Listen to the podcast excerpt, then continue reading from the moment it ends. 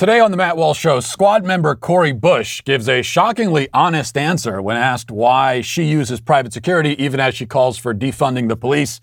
Uh, you should hear this, and we'll play it today. We'll talk about the lessons we might learn from it. Also, CNN runs a story that unintentionally reveals the psychological abuse that some COVID panicked parents are subjecting their children to. It's worse than you might think.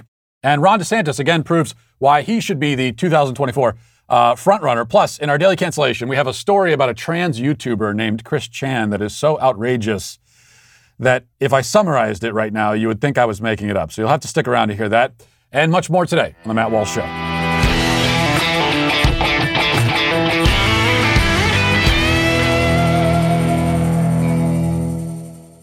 These days, you know, a lot of us spend way too much time staring at screens. I know that I certainly do. Although for, for a lot of us, it's also part of our job where, where our job is contained within the screen. And so we have to stare at it. Or if you're watching this show right now, uh, you know, you, you really have to stare at the screen. You must. So um, the problem is, though, that, uh, you know, the blue light damages our eyes and can lead to blurred vision, headaches, dry, watery eyes. A lot of people suffering from this because of all this time uh, staring at screens. And that's why you need BLUblox. Blue blocks was created to fix this problem and block out the damaging blue light with high quality lenses. Unlike other types of blue light glasses, BLUblox are evidence based and made under optics, uh, optic laboratory conditions in Australia. The founders were unhappy with the quality and lack of science behind leading blue light blocking glasses uh, brands, and so that's why they made BLUblox. And the difference between them and some other brands is that they actually work. They also have over 40 stylish frames for every need, so you don't need to sacrifice uh, the style for the functionality. You kind of get both here. And they come in prescription, non prescription, and readers. BLUblox is also giving back in partnership with Restoring Vision. For each pair of BLUblox glasses purchased, they'll donate a pair of reading glasses to someone in need. So go to blublox.com slash Walsh. Use coupon code, coupon code Walsh to save 15%.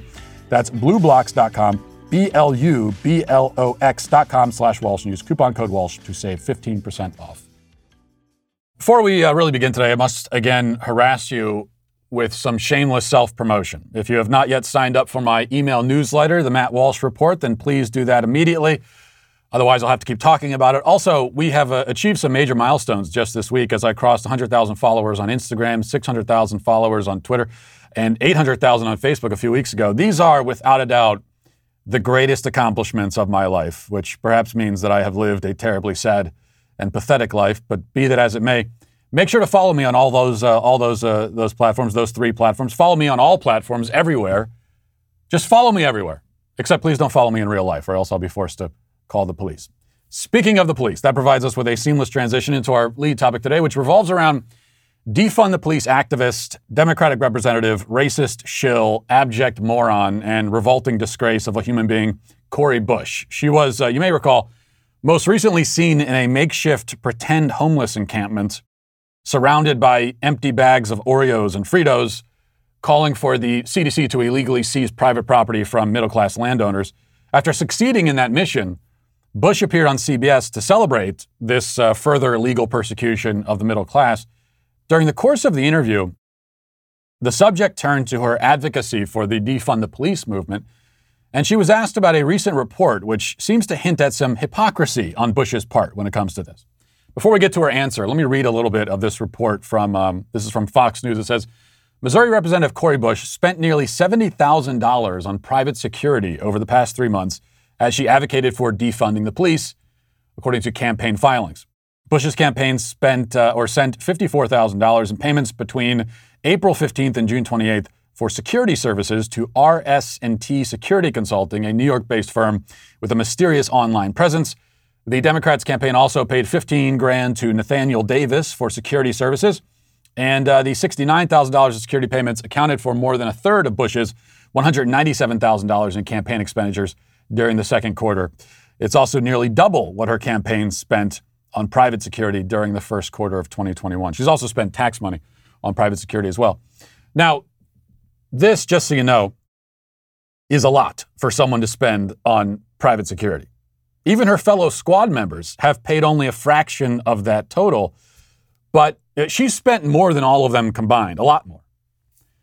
But whether she's forking over a lot or little or something in between, the greater point is that this woman seeks to deprive poor and middle class people of the safety and security that she obviously feels herself entitled to. And that brings us to the CBS interview in which Cori Bush was blindsided when the anchors posed an actual real question, asking her to explain the contrast between her defund the police position and her exorbitant personal security expenditures.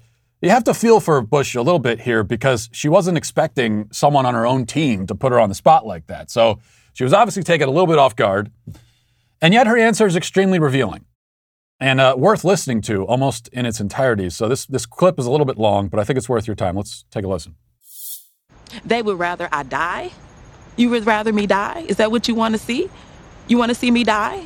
You know, because that could be the alternative. So either I spent $70,000 on private security over the last few months and I'm here standing here standing now and able to speak, able to help save 11 million people from being evicted or I could possibly have a death attempt on my life. And we're also talking about the same exact people who say horrible things about me, who lie to get to, to build up their base. And then because they lie about me, I receive death threats.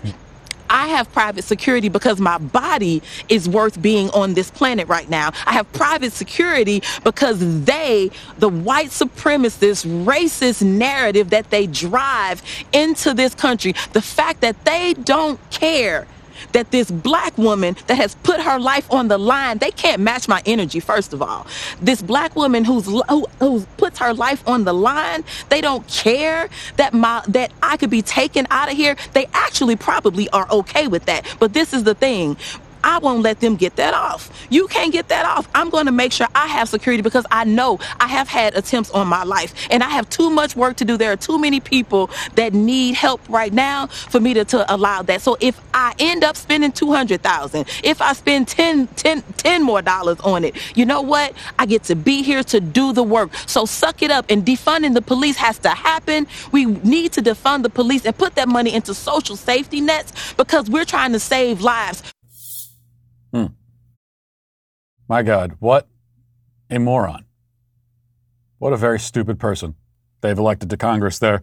She said attempts on her, there have been attempts on her life. So people have actually tried to kill her, and, and, and the, that's private, because she says that there's been attempts on her life, and that if it wasn't for the private security, she wouldn't be on this earth right now. So she's saying that people have actually come up and tried to kill her, and the private security had to step in and save her life. Did, when did that happen? I don't remember hearing about that. An actual assassination attempt. Seems like that would have made the news. I don't remember hearing anything about that. But I don't doubt that Cori Bush gets death threats. If that's what she means by now, that's not the same thing as an attempt on your life. A, a threat is not the same thing as an attempt. Um, although I don't deny that the, uh, the I don't I don't uh, doubt that those death threats happen. I'm also not impressed by that fact, frankly, because everybody on the public stage gets death threats. Um, I get them. I, have had crazed leftists threaten to murder me and my children. I've had threats even more graphic and gruesome than that, targeted not just at me, but at my family and my kids. And I'm not even going to repeat them. I, I could tell you that any time I've run afoul, especially of the BLM mob in particular, there's normally at least one person from that crowd who will step up to send me a message threatening to shoot me in the face. Now, this is not a contest. But the point is that these Democrats who allegedly get death threats cannot act as though they're special or unique in that category. It's certainly bad. It's a bad thing for anyone to get death threats. It's a bad thing that nobody can seem to voice an opinion in this country publicly without, have, without having some mob of people from one side or another threatening to murder them for it. And we could have a conversation about that. We could talk about how we've reached this point as a society and, and, and um, how much of it can be blamed on the casual anonymity afforded by the internet. I think a lot of it can be, in my opinion. But the conversation can't be fruitful if it's been decided from the outset that somehow it must all tie back to white supremacy. And that's why almost no conversation in this country is fruitful today, because it's decided from the outset that white supremacy must be the answer to every question. It's like trying to play a game of clue if the rules stipulate that the murderer always has to be, you know, Colonel Mustard with a candlestick in the kitchen. It just it doesn't work. It doesn't go anywhere. Now that aside, the real issue here, of course, is that Cori Bush believes that she is deserving of a level of protection and security that the average family of nameless, faceless peons does not warrant. The only thing unusual about that is that she's so explicit about it.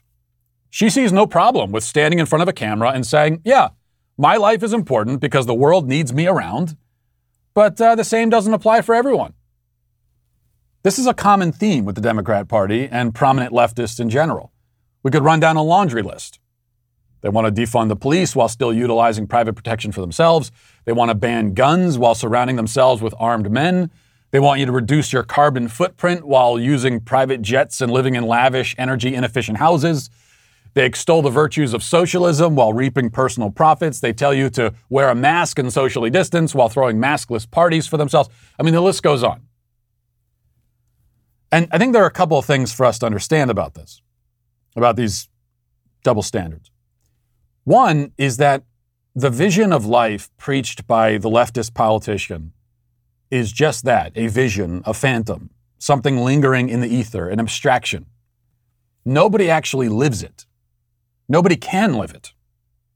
This is different from what you find on the right. Now, it's true that plenty of Republicans are sniveling hypocrites, no question.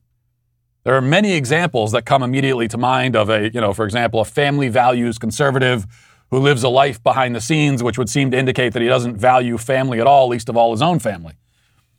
But even so, the basic vision of life that conservatives promote, or should promote anyway, is one that certainly can be lived and is lived and has been lived. It, it is practical and attainable, and it leads to real happiness and fulfillment. Speaking just for myself as a conservative, what I promote is, is a family and faith centered life where the home, mother, father, children, lie at the foundation, and society is structured around protecting and sustaining this foundational unit, and especially protecting the children, both physically and morally. This is not the kind of society we have right now, and many people don't live this way, but we know that it is possible to have this sort of society, and it is possible to live this way because this was the way of Western civilization for countless centuries before we came along and screwed everything up. Now, on the left, it's a different story.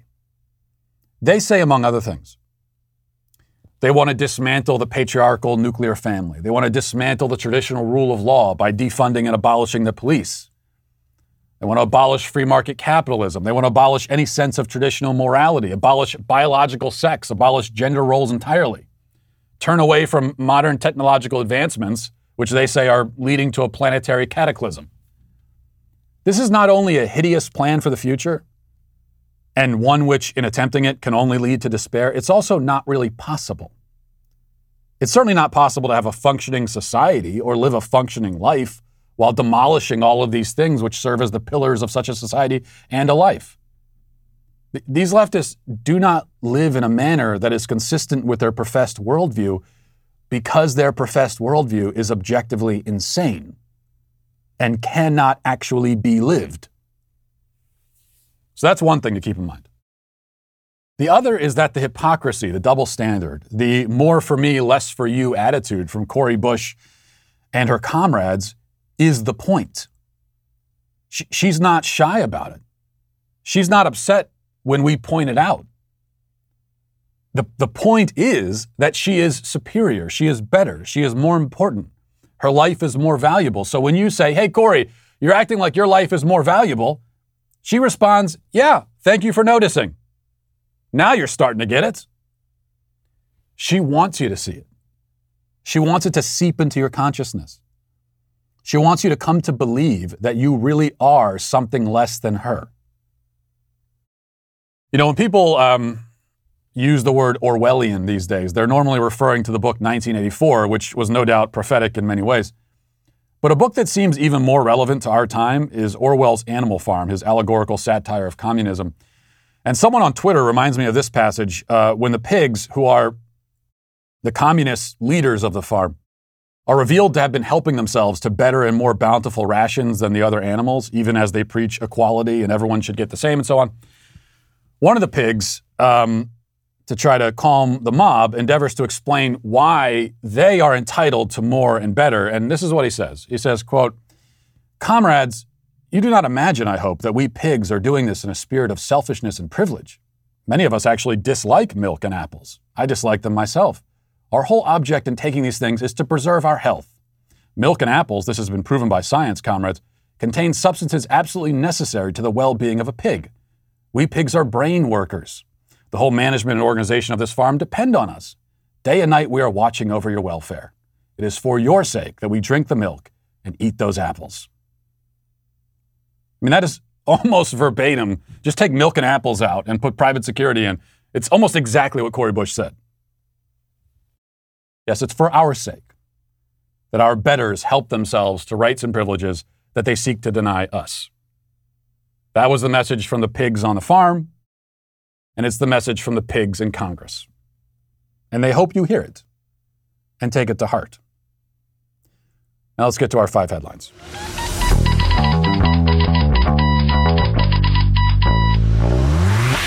Well, you guys know one of my favorite sponsors uh, that I love telling you about is Charity Mobile. And why do I love Charity Mobile so much? Because one of the reasons is it's, it's a matter of exhaustion. I'm exhausted by all these companies out there who, um, who hate me. Uh, even, if I, even as I give them money as a customer, they, they hate me and they're, they're working against me. They're using that money to work against our, you know, our cause in the culture. Well, that's not the case for Charity Mobile. Charity Mobile is the pro life phone company because 5% of your monthly plan price goes to the pro life, pro family charity of your choice, which means that you can switch to a company that shares your beliefs and won't cancel or censor you for them. In fact, they're going to support you for them. And uh, there's a lot of other great perks that come with it because it's a great service. New activations and eligible accounts get a free cell phone with free activation and free shipping. You also get free usage alerts. You get a free app to monitor your usage and pay your bills and much more. A lot of convenience there as well. No contracts, no termination fees, no risk with a 30 day guarantee. You also get nationwide service on America's most reliable network. I've never had any problems with my Charity Mobile phone in terms of service. Um, so you can turn everyday living into effortless giving for the charity of your choice. Call them at 1 474 3662 or chat with them online at charitymobile.com. Uh, by, by, the way, I want to thank everyone for. I talked yesterday about the, this situation that I'm in, uh, personal crisis I'm in, uh, revolving around a dog, and how this this pressure campaign that's being waged against me by by uh, my wife and children uh, to get a dog, and uh, many many comments, many people leaving comments, sending me messages and emails uh, giving me advice and tips and suggestions on like what kind of dog to get. I said that that you know, if I was going to get a dog, it would have to be a dog that could provide some kind of service to the family. We don't need another creature lying around to be taken care of if they're not contributing. Everyone has to contribute, including um, the. Uh, we already have a cat that does absolutely nothing for us whatsoever. So a lot of suggestions and what i'm uh, like what kind of dog could fit that? A good family dog but also a dog that could provide some protection be a good guard dog. And what i am getting from taking all of these pieces of advice and i did read a lot of it and what i'm getting from it is that every dog you can name is perfect for what i'm looking for but also horrible for what i'm looking for.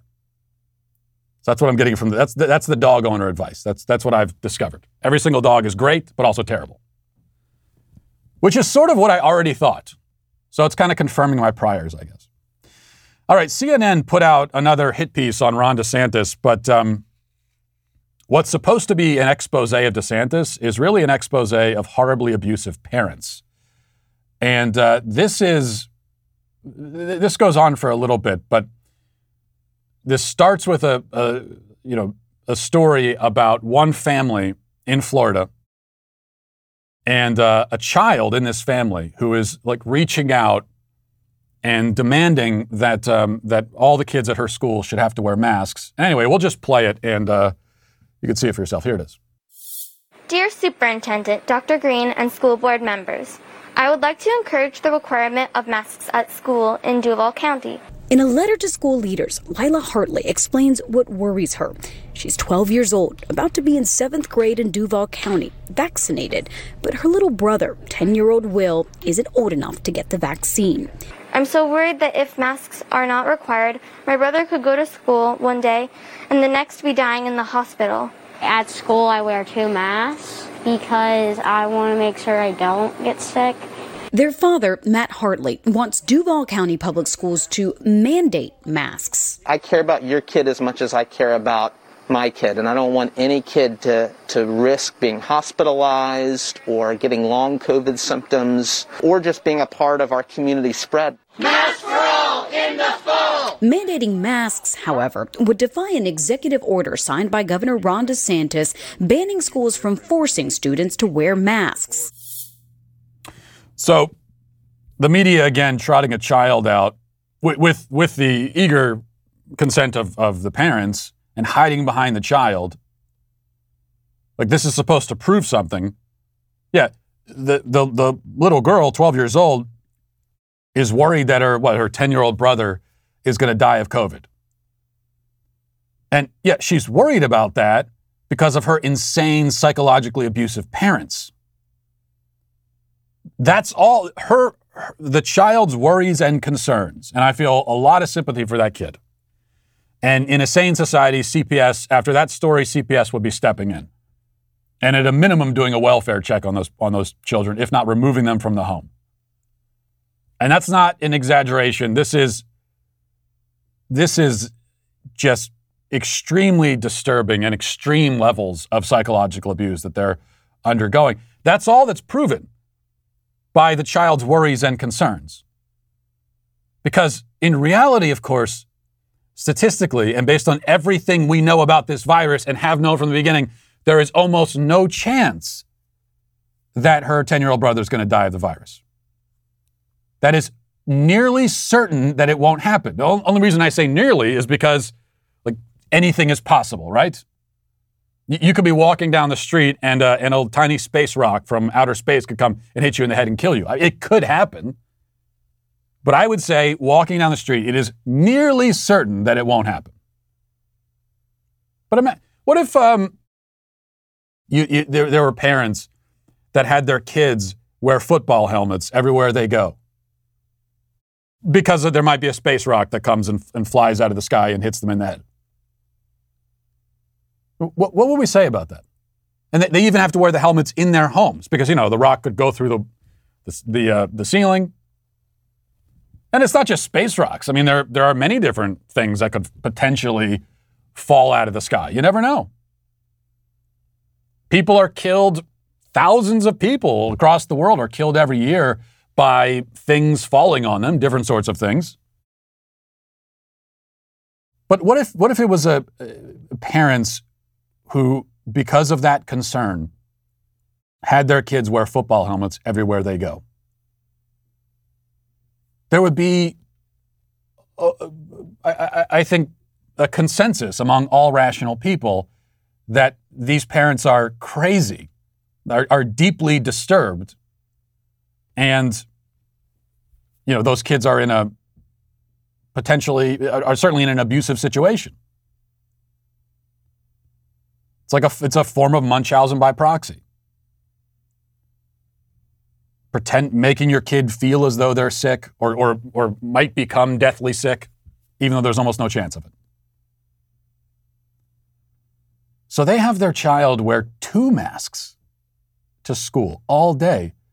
And then if you're just listening to the audio podcast, you didn't see the visual there of this family sitting around their dinner table playing a, a board game at night and everyone in the family is masked in their home. That means that those kids, he wears two masks to school, he's double masked all day, every day, every waking hour of the day, apparently. Oh, but of course, we're not allowed to question the if there's any health consequences of that. We, we, we can't even. We, I literally can't question it. YouTube would shut the show down if I did. If I were, if hypothetically, if I were to speculate that maybe it might do some kind of harm to a child to put a cloth mask on them and keep it on them all day, every day, with germs and dirt and spit and sweat accumulating in that thing, which they are breathing in all day for fear of a virus that has almost no chance of doing them any serious harm whatsoever. If I were to speculate about that, it would be uh, misinformation. And they would take the show off the, the channel. If I were to speculate. Some people would speculate. You know, there, there are some people out there who would say you're doing a lot more damage to children, a lot more harm than good. You are damaged. This, this is physically unhealthy some people would say. There are those who say that. I may or may not agree with those people. All right, Jen uh, Psaki offered her justification for Biden extending the eviction moratorium, even though he'd already said it wasn't legal to do so. And uh, there's there's really no good answer she can give here because this was it's it's pretty straightforward. He said I can't do it, it's illegal, and then he did it. But she makes an attempt here to explain to wiggle her way out of this, and here's how that goes. After the president was clear that it wasn't legal, Gene Sperling was clear that it wasn't legal. Is this a roll the dice and see if it gets challenged position from an administration that may be doing something it knows is not on legal standing? Well, the president would not have supported moving forward with any action where he wasn't didn't feel there was uh, legal standing and legal support. Uh, we obviously don't control what the courts do, uh, and we we have uh, of course seen what the Supreme Court uh, decided and how they ruled, which was not related to public health, as you well know, Kelly, and was related to the relationship between the landlord and the renter.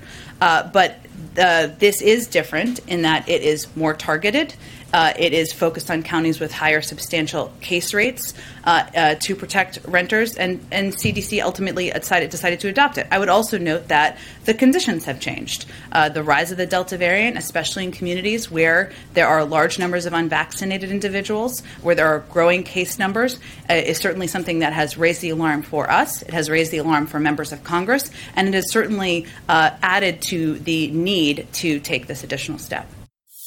Oh, okay conditions have changed, and that's why conditions changed. What they changed in 12 hours? They changed between the time when Biden said he couldn't do it, it's illegal, and then when he did it? Because we're talking about less than a day in between those two events. They changed. What, what changed? What exactly changed? What are you talking about? And then she also says this is targeted and focused. Tar- it's a different eviction moratorium because it's, it's a targeted and focused moratorium. Even if it was, even if that was the case, it still would not be a legal justification. The Supreme Court just said you can't do this.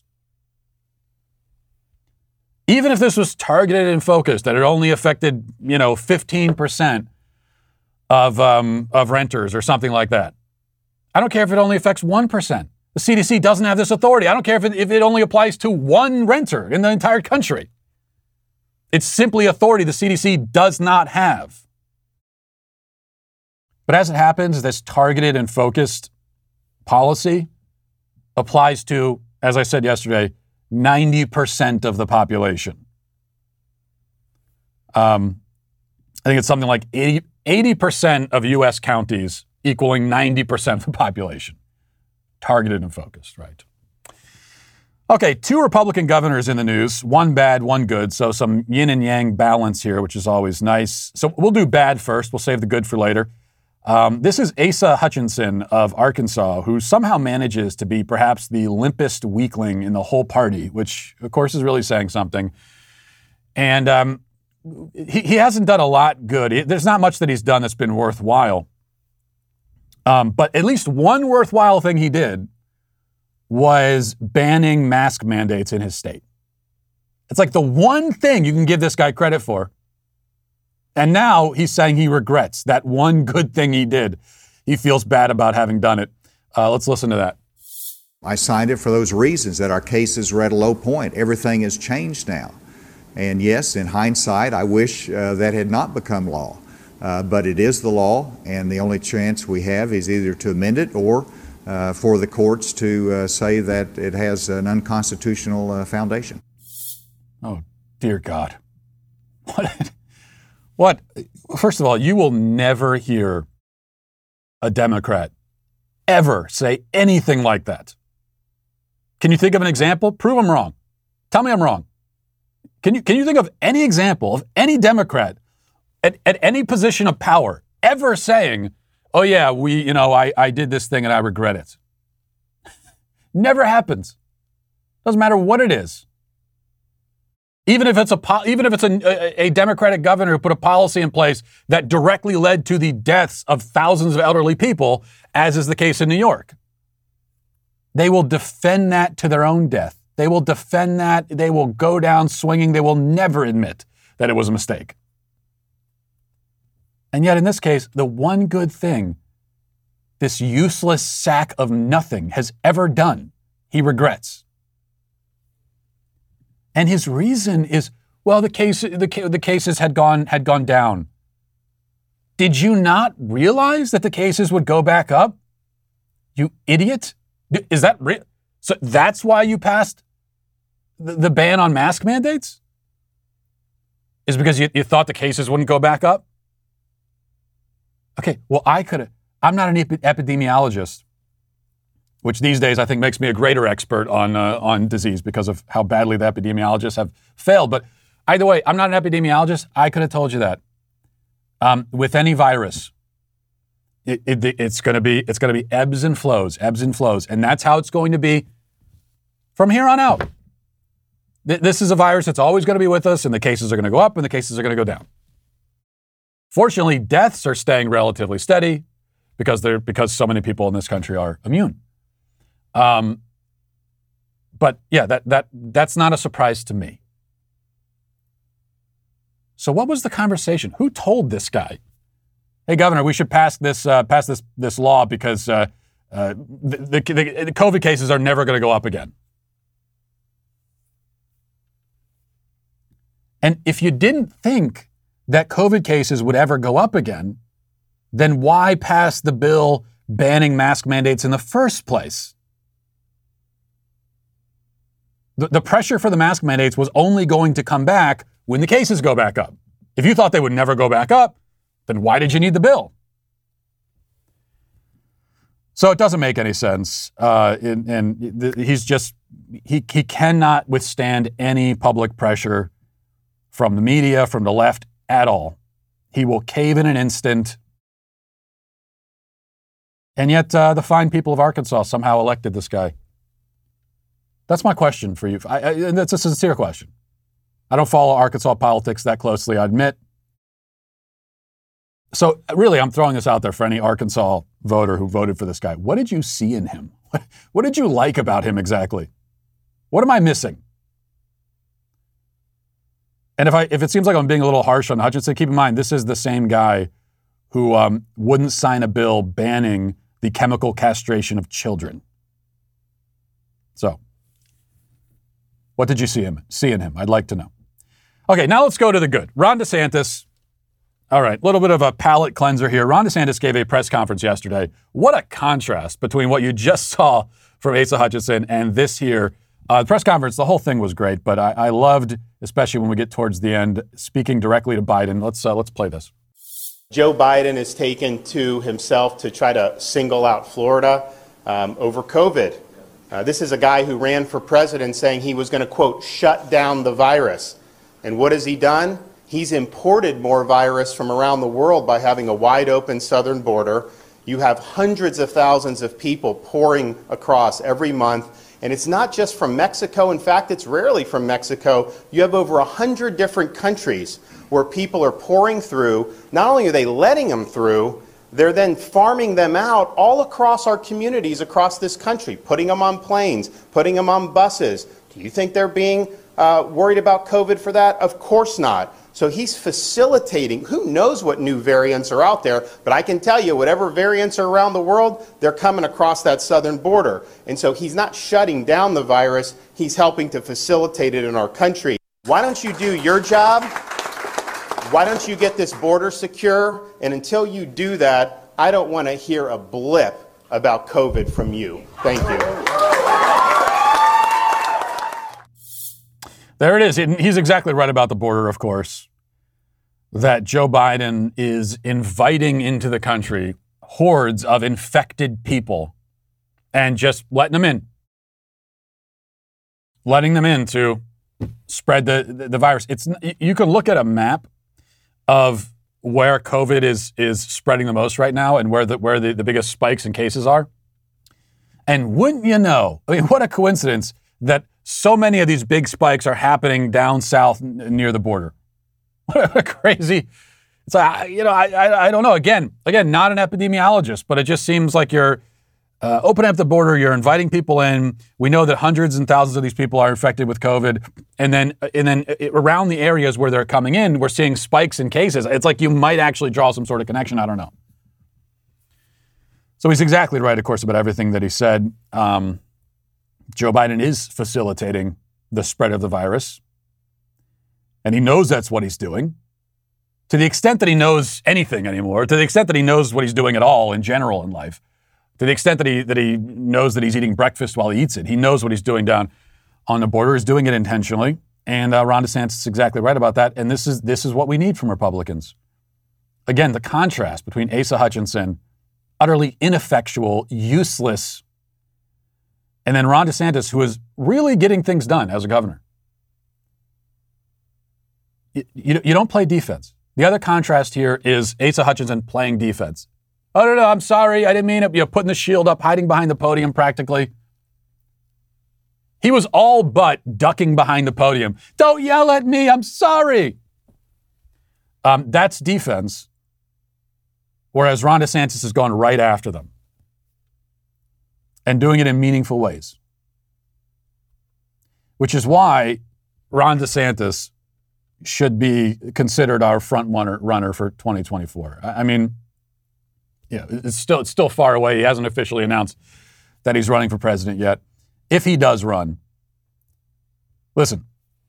Every time I say this, I know it upsets a certain portion of the audience who don't want to hear it. But um, at this point, looking forward to what is a likely scenario in the Republican primaries for 2024, where you've got a whole field of people, and behind that field is at front Donald Trump and Ron DeSantis.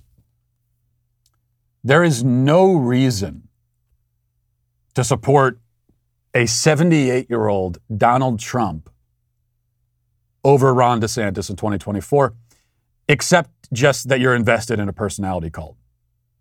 Like at this point, assuming that both of those guys are in the running and are an option for voters, if you're going with Trump, it's it's because you're in the personality cult. There cannot be any other reason. There really can't. 78 years old. He's going to turn. He's as old as Biden. He will be as old as Biden when he gets to 2024. So you're giving him a second shot in his 80s to accomplish some things that, frankly, look, Trump, to accomplish some things that Trump never even came close to accomplishing the first time, didn't even try. Even simple things like drain the swamp can, can we be honest with each other? Trump did not drain the swamp, didn't try to, made no attempt. In fact, he surrounded himself with the swamp and listened to them for four years. Did their bidding. That's the, that's the truth.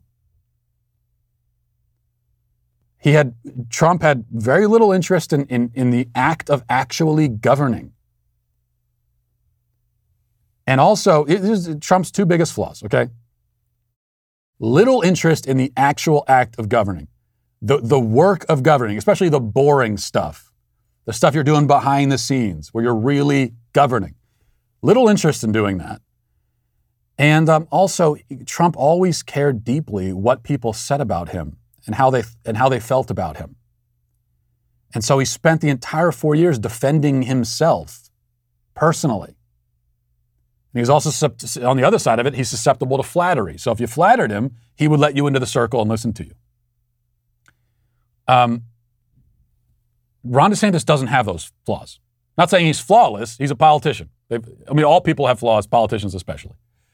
But those are not flaws that he has. He, he is very interested in the act, act of governing, he's very good at it. And he doesn't seem to be, he doesn't seem to really care what anyone says. And there's no evidence that you can flatter your way into his heart and manipulate him that way. So almost all of the good points of Trump are shared by DeSantis, and most of the bad points are not shared. And he's a lot younger. Um, and he's a rising star. So to me, it's an easy decision. I, I, I just, I, it, I would like for someone to make a case for me for Trump over DeSantis that goes beyond personality cult stuff. If you could do it, I'd, I'd be interested to hear. All right. Let's play this for you also. Um, here's some more good news. If you're a, a woman and you've been out of the workforce and you're thinking about returning to the workforce, Meghan Markle is there to mentor you. So let's, uh, let's listen to her make that pitch. Because I'm turning 40, I'm asking 40 friends to donate 40 minutes of their time to help mentor a woman who's mobilizing back into the workforce. Over 2 million women in the US alone and tens of millions around the world have lost their jobs due to COVID. And I think if we all do it and all commit 40 minutes to some sort of active service, we can create a ripple effect. You in? Yes, times 40. 40, 40, 40, and then 40 times I say yes. Is it okay if I still do it in the hat? I wouldn't expect anything less. Thanks, friend. Bye, friend. Cheers. See you at 50. Okay, so I, just, I, one really quick question here. Is, I'm, po- I'm posing a lot of questions on the show today. Here's another question. If you're looking for mentorship um, in returning to the workforce, why would you turn to a woman who's never had a job in her life? She's never been in the workforce. She knows nothing about it. Right now, what, what is she? Is she a is she a working profession, professional? What is her profession? Meghan Markle's profession right now is being Meghan Markle. That's her whole profession. Uh, but yeah, she, she'll she'll offer you some some helpful advice, I'm sure. All right, finally, before we get to reading the comments, I've had this clip for a few days and, uh, that I've wanted to play. We'll play it now. The BBC interviewed a sports scientist about the issue of men and women's sports that obviously has been a big issue, especially with the uh, the Olympics. And Laurel Hubbard showing up as a male, although he's a male uh, competing against the women in weightlifting, he he, he flunked out and embarrassed himself. But even so, um, that's why it's been in the news. So they brought on Ross Tucker, who's a uh, sports scientist, and he had an opinion about all of this that has proven to be very offensive to lots of people um, at least to the sorts of people who get offended by basic reality. But here it is. The problem is that there's an asymmetry where once testosterone has done its job, and viewers will know what that job is, it's basically the development of male characteristics, which we see so prominently during puberty and adolescence. So we're talking muscle, bone, decreased body fat, increased heart and lung size, all of which adds up to strength and performance advantages. Once those are laid down by testosterone's effects, you can't undo them simply by lowering the testosterone level. And there are now ample studies that have demonstrated this. And so, therefore, the conclusion is that even the suppression of testosterone as is required leaves behind a considerable residual advantage that then means it's unfair to cross into the women's sport category. Needless to say, I don't have to tell you that he is being condemned as a bigot and a transphobe for all of that. Meanwhile, it's 100% undeniably true. Those are simply scientific facts. There's no debate. There's nothing to argue about. It's not an arguable proposition. If you disagree with it, you're just wrong and you don't understand basic human biology. The only thing he's wrong about, in fact, he said one wrong thing in that whole uh, clip. That was that was. He said one thing in the whole clip that was incorrect. When he said, "Oh well, viewers will understand what testosterone does." No, the viewers won't understand that. A lot of viewers don't. So you're wrong about that. You you you have assumed too much. I'm afraid. Because lots of people, especially on the left, they seem to think that, um, well, they'll say either that testosterone doesn't make a difference at all, or that if you're dealing with someone where their testosterone levels have been suppressed, maybe through drugs or something, well, then you've evened the score. Except that when we talk about the biological differences between men and women, testosterone is just one small piece of the puzzle. There are hundreds, literally hundreds of other differences biologically. And as he points out, by the time you start suppressing the testosterone, especially for grown men who, in like their 30s, decide that they want to identify as women, the testosterone's already done it. As he said, it's already done its job. It's already it has already created these differences. There's no way to undo that. You could take a drug, you could get fake implants, you could mutilate your genitals, but the biological advantages are there and they're not going anywhere. Simple scientific facts. That's it. But you're also dealing with people who, for them, scientific facts mean absolutely nothing because their feelings, of course, override all of that. As we talked about yesterday, in a blatant authoritarian move, Mayor Bill de Blasio just mandated that businesses in New York um, require proof of vaccination from all prospective customers and also employees. It's just kind of shocking how transparent the left is in this show of tyranny, and it's time Americans stood up and used one of the shortest words in the, in, in the English language and also one of the most important no, because authoritarianism has now come to America's shores. And if we don't do something, we're going to pay the price. And that's why there's no better time to pick up Ben Shapiro's new book, The Authoritarian Moment, which talks all about this authoritarianism, where we are now, where it came from, the history of it, and also what we can do about it, which is the most important thing. So go pick up The Authoritarian Moment now, uh, available at Amazon, Barnes & Noble, or any other major bookseller. All right, let's go now to reading the YouTube comments. Um, I'll start with this. Someone deeply hurt my feelings yesterday, if you listen to the comment section by saying that I need to talk about different topics. So the producer put up a question in the comments um, asking if uh, if I should uh, discuss different topics or if they like the show as it is. And here are some of the answers to that question. Um, Matt is on it. Don't change a thing.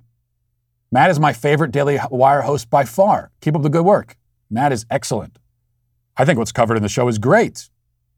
I just want him to cover what interests him. Well, there it is. This curated sample of people have spoken. Um, and by the way, though, it, it is it is it is true that I that I cover what interests me. And even if it doesn't always interest you, you, you maybe could take some solace in knowing that I actually do care about the issues I discuss, and I believe what I'm saying. Uh, and I'm not going to talk about anything that I don't care about or don't believe in. You'll notice that there there can often be huge stories that everyone else is talking about, big, you know, headline news that I won't talk about at all. And the answer is I just don't care about them. And I, I won't even pretend to care. Um, so you know that at least. If you hear it on this show, what you're hearing me talk about, I actually care about these things and I believe what I'm saying. And that might be a low bar, but I can tell you that in the media, not a lot of people meet that bar whatever show you're listening to, for many, for many shows, you're, you're hearing people say a lot of things they don't necessarily believe and talk about topics they don't really care about. All right. Um, Moose Chuckle says, Matt, am I allowed to watch this show without being vaccinated? Damn you, Moose Chuckle. You're endangering all of our lives. Banned from the show, obviously. Ron says, Come on, Matt, dogs are great. Our dog is a pet, and I tell him that his only job in the house is to let people pet him. Cats won't even let you pet them. I, I, I get that. I just, he's going to need to carry more weight, okay, than that. I, I have, uh, it, it's not that I'm anti animal or anything. I just, I have, I guess I have a more old fashioned view of everything in life, but also animals where it's it's fine to have an animal in the home or as but they got to do something. They got to contribute in some way, in some tangible way. I don't think that's much. That's too much to ask.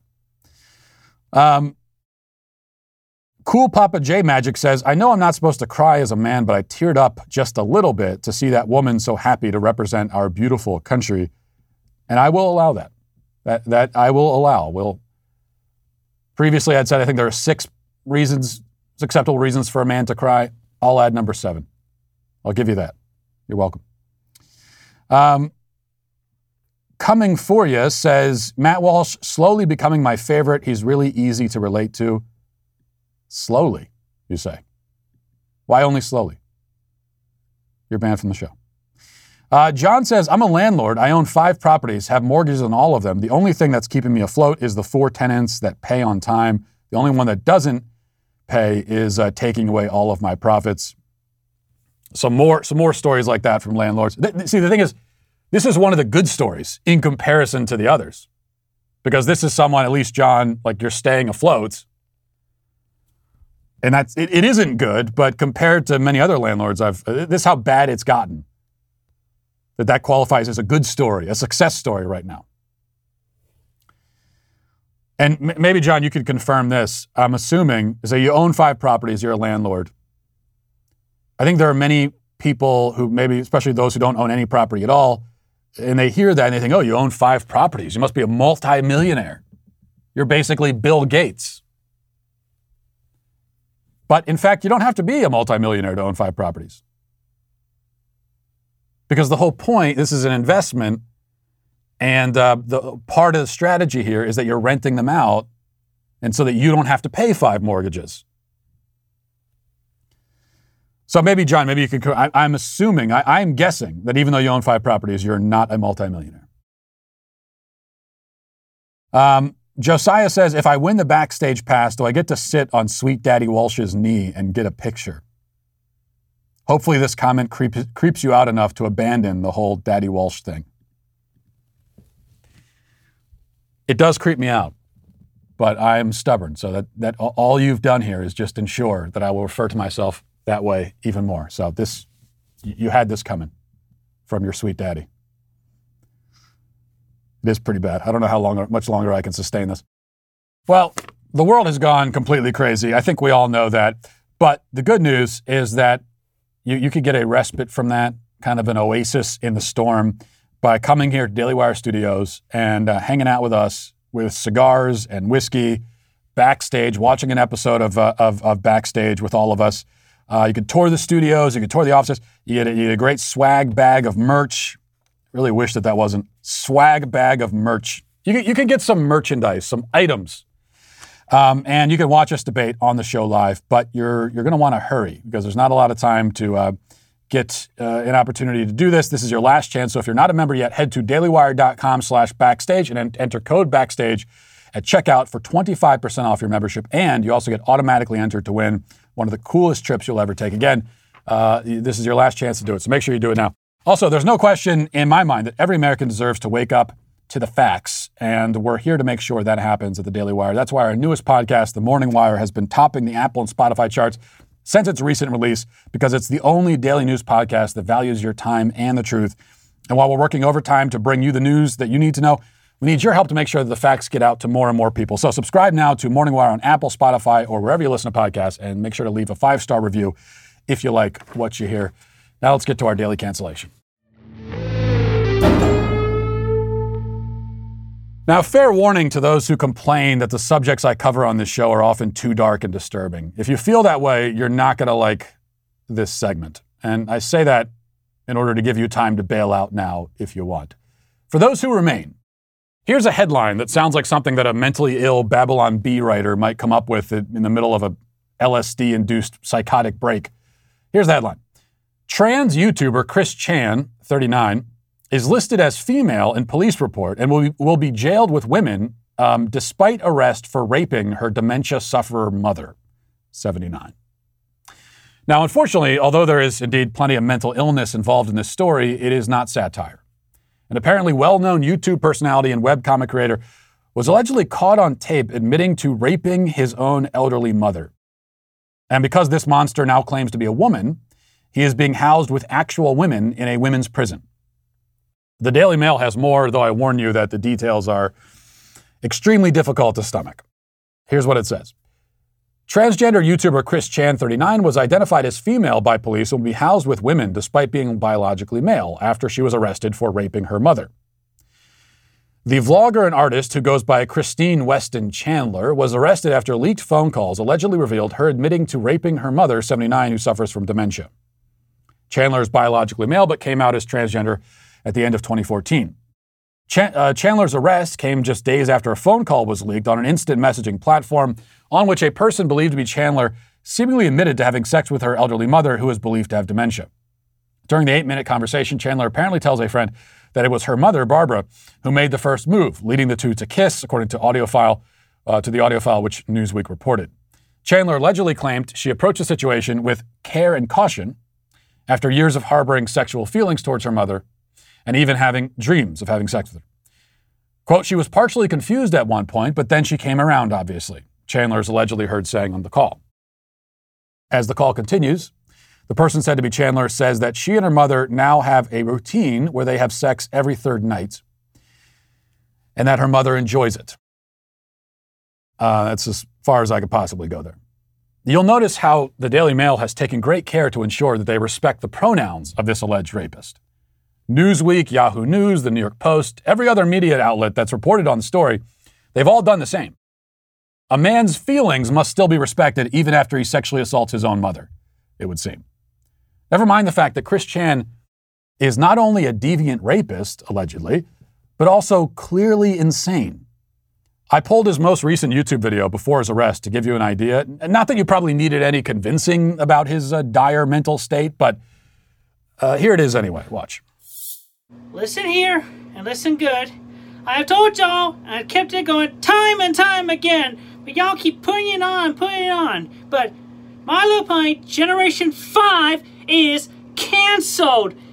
G4, Friendship is Magic, needs its five more seasons. It needs to go on to season 14. Now, this is the last straw. Because for the good and safety of this timeline, you need to get that pulled off of shelves in Amazon stores or wherever Hold else. All I can stop it there. Um, so you get the idea.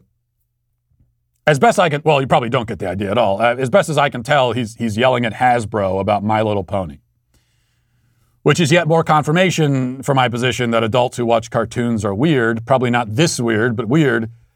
And yet somehow we're supposed to believe that the self-identification of this raving lunatic rapist, allegedly, is a serious and meaningful insight, and not just another of his deranged hallucinations.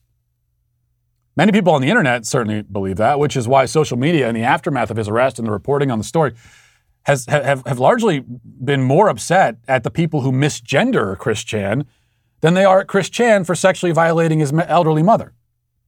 More importantly, the court system takes this delusional predator seriously to the point of housing him in a prison with actual women.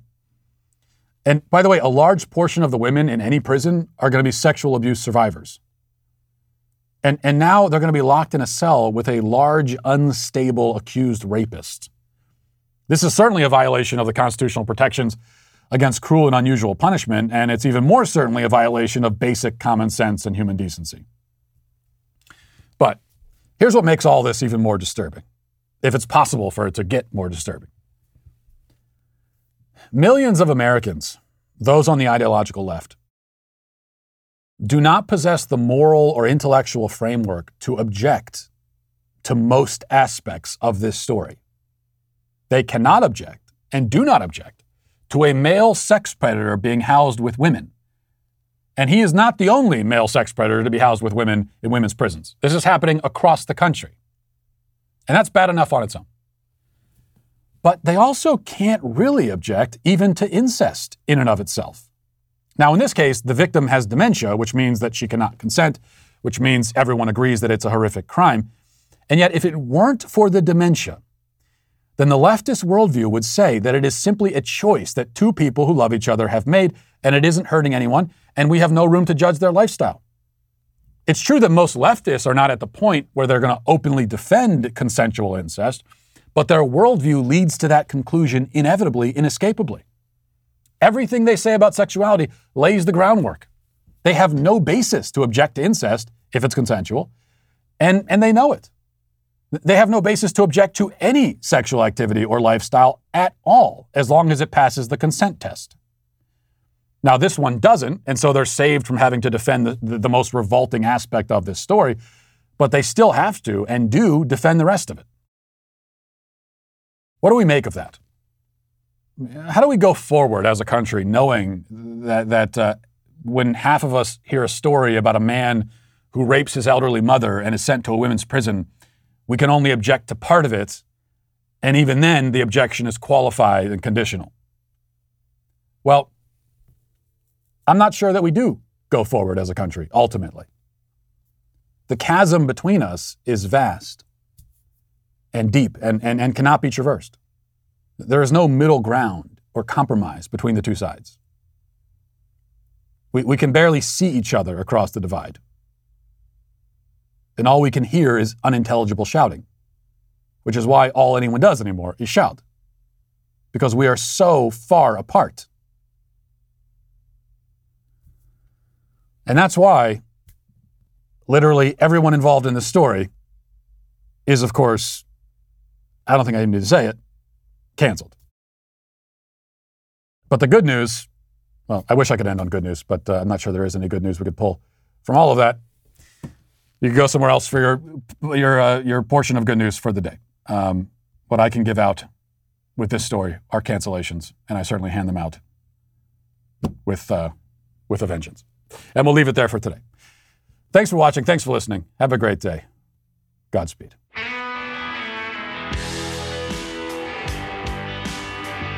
Well, if you enjoyed this episode, don't forget to subscribe. And if you want to help spread the word, please give us a five star review. Also, tell your friends to subscribe as well.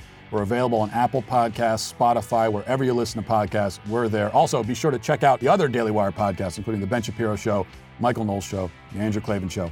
Thanks for listening. The Matt Walsh Show is produced by Sean Hampton, executive producer Jeremy Boring. Our supervising producer is Mathis Glover. Our technical director is Austin Stevens. Production manager Pavel Vodosky. The show is edited by Sasha Tolmachov. Our audio is mixed by Mike Coromina. Hair and makeup is done by Nika Geneva. And our production coordinator is McKenna Waters. The Matt Walsh Show is a Daily Wire production, copyright Daily Wire 2021. John Bickley here, Daily Wire editor in chief. Wake up every morning with our new show, Morning Wire. On today's episode, we speak to Dr. Marty Makary about whether mask and vaccine mandates are backed up by the evidence, backlash builds against Andrew Cuomo, and an Olympic athlete flees Belarus. Join us and get the facts first on the news you need to know with our show, Morning Wire.